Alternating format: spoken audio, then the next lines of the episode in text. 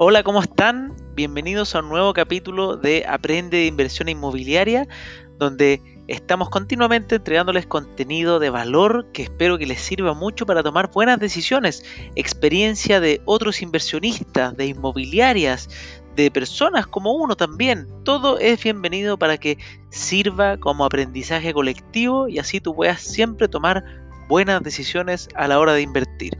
Así que espero que el capítulo de hoy les guste mucho, yo lo disfruté y los invito a seguirme en mi Instagram francisco.ackerman como también en mi LinkedIn. Recuerden que si quieren compartir este conocimiento, para mí además me estarán ayudando, así que feliz de que lo hagan. Vamos por ese capítulo. Bueno, entonces les quiero contar un poco de qué se trata esto del el famoso bono pie. Para quien no está familiarizado con este tema, con, el concepto del bono pie, les cuento. Con el fin, al final, de facilitar el acceso a la compra de departamentos, de propiedades, las inmobiliarias crearon este concepto. ¿Y por qué? Porque en algún minuto, esto básicamente pasó a partir del 2008 con la crisis subprime, antiguamente los bancos entregaban y las instituciones entregaban, instituciones financieras, entregaban a las personas hasta un 100% de financiamiento. Imagínate, comprabas una propiedad sin pagar absolutamente nada, simplemente con tu capacidad de crédito y eso era lo que se, se hacía. Pero en Estados Unidos estalló la crisis, estalló la burbuja inmobiliaria, donde un gran, una gran cantidad de personas no tenía la solvencia para poder pagar sus obligaciones y esto repercutió en todo el mundo. Y en nuestro país, la banca chilena determinó la importancia que consiste que una persona tenga una capacidad de ahorro mensual, ya que no pagar nada implica varias cosas riesgosas. Cuando tú estás invirtiendo en algo que tú no pagas, primero que todo, ante alguna insolvencia financiera, ante, un problema, si tú nunca tuviste una capacidad de ahorro mensual, ¿qué va a hacer que tú la tengas ahora? Entonces, si tú tienes una propiedad y esta no se arrienda, ¿cómo vas a pagar la cuota del dividendo si quizás nunca supiste ahorrar? Y ese factor, que fue clave y determinante, fue una de las cosas que se tomó como decisión de que es importante, una, una provisión dentro de lo, algo, algo que mide los riesgos, es que la persona tenga la capacidad, tenga el pie pagado, sea capaz de asumir un compromiso y que la propiedad se haya pagado en parte, porque obviamente a la hora de, que uno deje de pagar su crédito hipotecario, por ejemplo, si tú no pagaste nada y tú incumples, quizás no te duela tanto perder esa propiedad. Y, y, eso es riesgoso para el banco.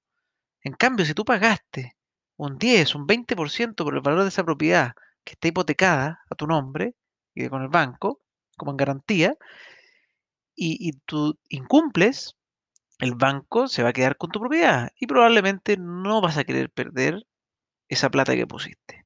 Entonces vas a hacer todo lo posible para mantener tus obligaciones al día. Y esto fue algo determinante. Entonces, ¿qué pasó? Eh, en ese entonces, habían inmobiliarias que, les gustó, por así decirlo, esto de que la gente comprara sin pagar porque obviamente da acceso a más personas que están dispuestas a invertir de esa manera, sin pagar. Pero son riesgosas, son personas que corren riesgos y corren riesgos que a veces pueden ser muy altos si es que alguien no sabe lo que está corriendo. Y, entonces las inmobiliarias inventaron un mecanismo que se llama el bono pie, que tiene un montón de implicancias, un montón de, formas de mostrarlo, pero la verdad, yo voy a ser súper sincero y consiste en un truco. Si bien acá normalmente te dicen cosas como que la inmobiliaria te está regalando el pie, te está dando la... Se, habla incluso de que te da la mitad, por ejemplo, o el 100%. Te, tú pones 10 y la inmobiliaria te pone 10, o tú pones 0 y la inmobiliaria te pone el 10 o el, o el 15 incluso con el, con el espíritu de que una persona no pague ni un peso por el valor de la propiedad. ¿Cómo se llega a esto? Para que se haga en simple. Obviamente, la forma de activar este, este, este concepto, la inmobiliaria A veces te hacen dejar un pagaré en el cual tú dices que vas a pagar, pero al final no te lo cobran. Esa es una forma que ocupan. Como también a veces se paga, pero después te lo devuelven de otra, otra, otra manera. Hay distintas maneras, pero al final es lo mismo. El concepto es que la inmobiliaria ocupa esta, este mecanismo para que tú no tengas que pagar ese pie que, que, que te exigen los bancos, que exigen las instituciones financieras que debes pagar para poder hacerte acreedor de, esa propiedad. Entonces, para, eh, para eso se creó, eh, básicamente. El, bono pie se creó por parte de las inmobiliarias para poder entregar a las personas este acceso a clientes que no quieren pagar. Lo cual, obviamente, hay gente que ocupa esto y han tenido resultados favorables. Yo no voy a desconocer eso. Hay personas que hicieron muy buen negocio, financieramente hablando, uno podría decir que hicieron un negocio hasta extraordinario, porque puede ser que no hayan pagado absolutamente nada. O sea, obviamente siempre va a haber que pagar los gastos operacionales y una serie de pequeños gastos, pero en cuanto al valor de la propiedad no pagaron prácticamente nada, por ejemplo, y después en algunos años pueden salir a vender y, y recuperan o, adquieren un, un retorno que es bastante interesante. Pero resulta que esto es como, como todo en la vida, tiene como los, los que se llaman los famosos veranitos de San Juan, por ejemplo. Cuando se inventó esto, si ustedes se fijan, los últimos 10 años, los valores de las propiedades empezaron a crecer de forma más fuerte de lo normal. ¿Y por qué? Vamos a poner un ejemplo numérico.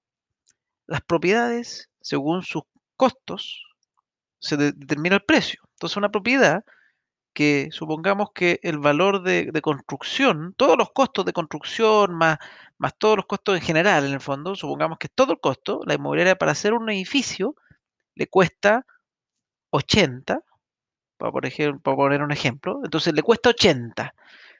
Y, y, el, y el precio que tienen que poner para venderlo, para ganar la utilidad que ellos desean, por ejemplo, es 90.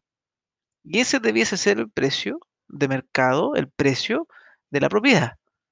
Ese debiese ser. Pero la propiedad se, se estima, la inmobiliaria estima que va a tener una plusvalía. Entonces ella dice, mira, esta propiedad va a subir y en vez de venderte las 90, vamos a hacer el, el famoso truco, el famoso bono pie, y vamos a dejar acá por escrito en el papel que tú, que tú vas, a pagar, y esta propiedad en verdad no vale 90, va, va a valer 100 vamos a ponerle un precio inflado, un precio más allá de lo que en verdad es lo que debiese pagar la persona por la propiedad y lo que debiese ganar la inmobiliaria. ¿Y qué, cuál es el, el, el, el concepto? La ponen en 90 y hacen un documento, o sea, la ponen en 100, disculpen, la ponen en 100 y hacen un documento contigo donde tú no pones esos 10 extras pero simulas como que lo hicieras.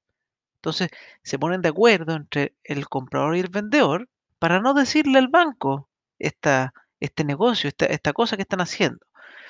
Ah, yo, yo, he tratado de, que me lo comenten eh, inmobiliarias que ocupan este mecanismo y obviamente cualquier tipo de persona que vende con bonopié.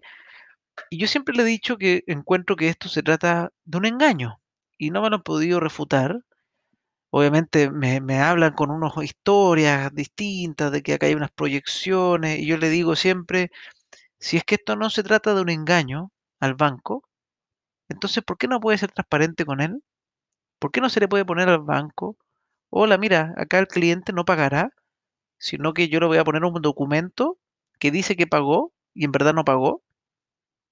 Si fuera así de simple y de sencillo y los bancos dijeran, sí, estamos de acuerdo con que no pague, y, usted le da la propiedad, entonces yo te diría que esto está 100% correcto, bajo la norma, y esto es éticamente viable y, y, y, correcto. Pero siento que no es así. Y por lo que hablo con las instituciones financieras, ellas tampoco. Porque por algo se dejó de prestar el 100%. Y ahí hay un problema, porque por lo menos cuando se prestaba el 100%, las propiedades valían lo que debían valer, el precio, el costo más la utilidad que quería la inmobiliaria. Y cuando se hace el bono pie, créanmelo, porque esto es verdad y es así, la inmobiliaria tiene su utilidad y no va a dejar de ganar utilidad. Entonces, para llegar al bono pie, para llegar a pasarte este beneficio, que por eso vuelvo a decir, es un beneficio entre comillas, sube más el valor. Entonces te está dando un precio que no corresponde. ¿Y qué pasa con cuando las cosas se inflan y se hace de sobremanera? Las inmobiliarias de al lado empiezan a pensar, porque también no todas saben que, que están haciendo el bono pie, entonces ven que al lado, la inmobiliaria al lado vende, vende, vende a un precio un 10% más alto que los de él y dice, churra, yo estoy muy barato, voy a subir los precios. Entonces esto ayuda a generar una especulación que no es muy positiva. Y, y acá se producen unos par de fenómenos que son interesantes de evaluar. El primero es, si tú como persona no tienes la capacidad de ahorrar, ¿cómo vas a verte enfrentado ante que tu propiedad no se arriende?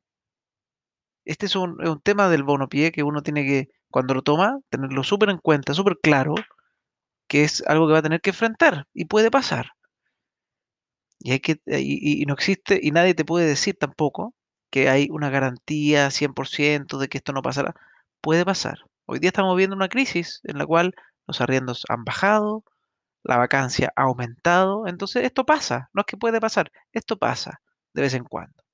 Y uno tiene que tener la capacidad. Si una persona sabe ahorrar mensualmente, probablemente este tipo de problemas los pueda afrontar de forma inteligente, bien, correcta, y, simplemente va a tener que meter su mano al bolsillo y sacar de sus ahorros para poder cubrir. Pero ese es un tema. El otro tema es, si tú, tú estuviste dispuesto y tú dices, ah, yo soy alguien clever, alguien bien, bien eh, inteligente que me estoy comprando una propiedad y con el bono pie, mira, estoy dispuesto porque no quiero pagar nada, yo no quiero pagar nada. Vas a poderlo, obviamente estás pagando, porque te lo estoy diciendo y es así, estás pagando un precio más allá de lo que en verdad vale la propiedad. Porque si tú quisieras pagar la propiedad con pie, o sea, esa propiedad que te están vendiendo con un sobreprecio, volviendo a esa propiedad que valía 90, pero tú, tú quieres que te la vendan en 100 para no pagar, esa propiedad tú la pagarías si valiera 100? ¿Pagarías el pie si tú en verdad sabes que todo que, que vale 90? Claramente no. ¿Por qué crees que vendiéndolo usado así será?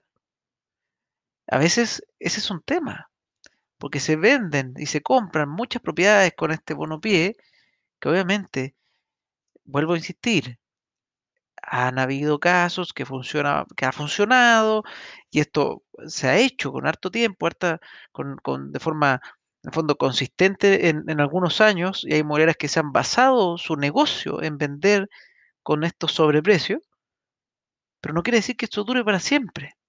Entonces, hoy día en una crisis, quizá este, este sobreprecio que tú estás dispuesto a pagar, vas a tener que encontrar ahora a alguien que esté dispuesto a comprarte a ti una calidad, porque esto es súper importante, tu, tu, sobreprecio quiere decir que tú estás comprando al, mismo tiempo una propiedad a un valor de 100 cuando el resto de las propiedades de, de, esa misma calidad valen 90.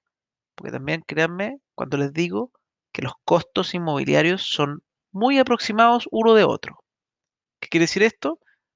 Que la calidad que estás comprando no vale 100, vale 90 y tú quieres compararla con algo que vale 100 al momento de venderlo, porque tú la compraste en 100 al precio inflado. Y cuando tú te pongas a venderla usada, te vas a dar cuenta que las propiedades que valen 100 son mejores que la tuya. Entonces tienen que lograr encontrar a alguien que esté dispuesto a pagar 100 por menor calidad si la quieres vender a ese costo que es el mismo que el que compraste. Entonces, es súper importante que aclaremos eh, en qué consiste este tema del bono pie.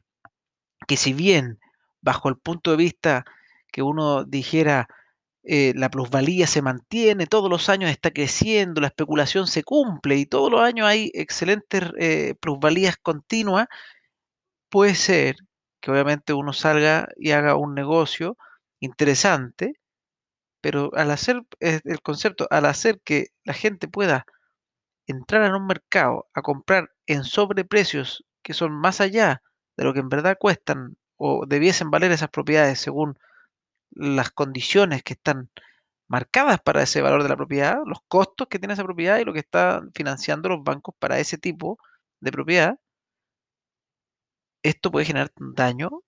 Entonces hay que tenerlo en consideración, hay que tenerlo en la cabeza. Eso es en verdad lo que yo quería explicarles sobre el bono pie, la importancia de entender el trasfondo del bono pie, este, este concepto de que a ti te están vendiendo un precio que es mayor de lo que en verdad vale la propiedad, bajo este mecanismo de que, para pasarlo en simple, que no, sé si al principio lo, expliqué bien, pero la propiedad al valer, al, decir que vale más, la inmobiliaria está feliz de recibir los 90, que es lo que quería recibir.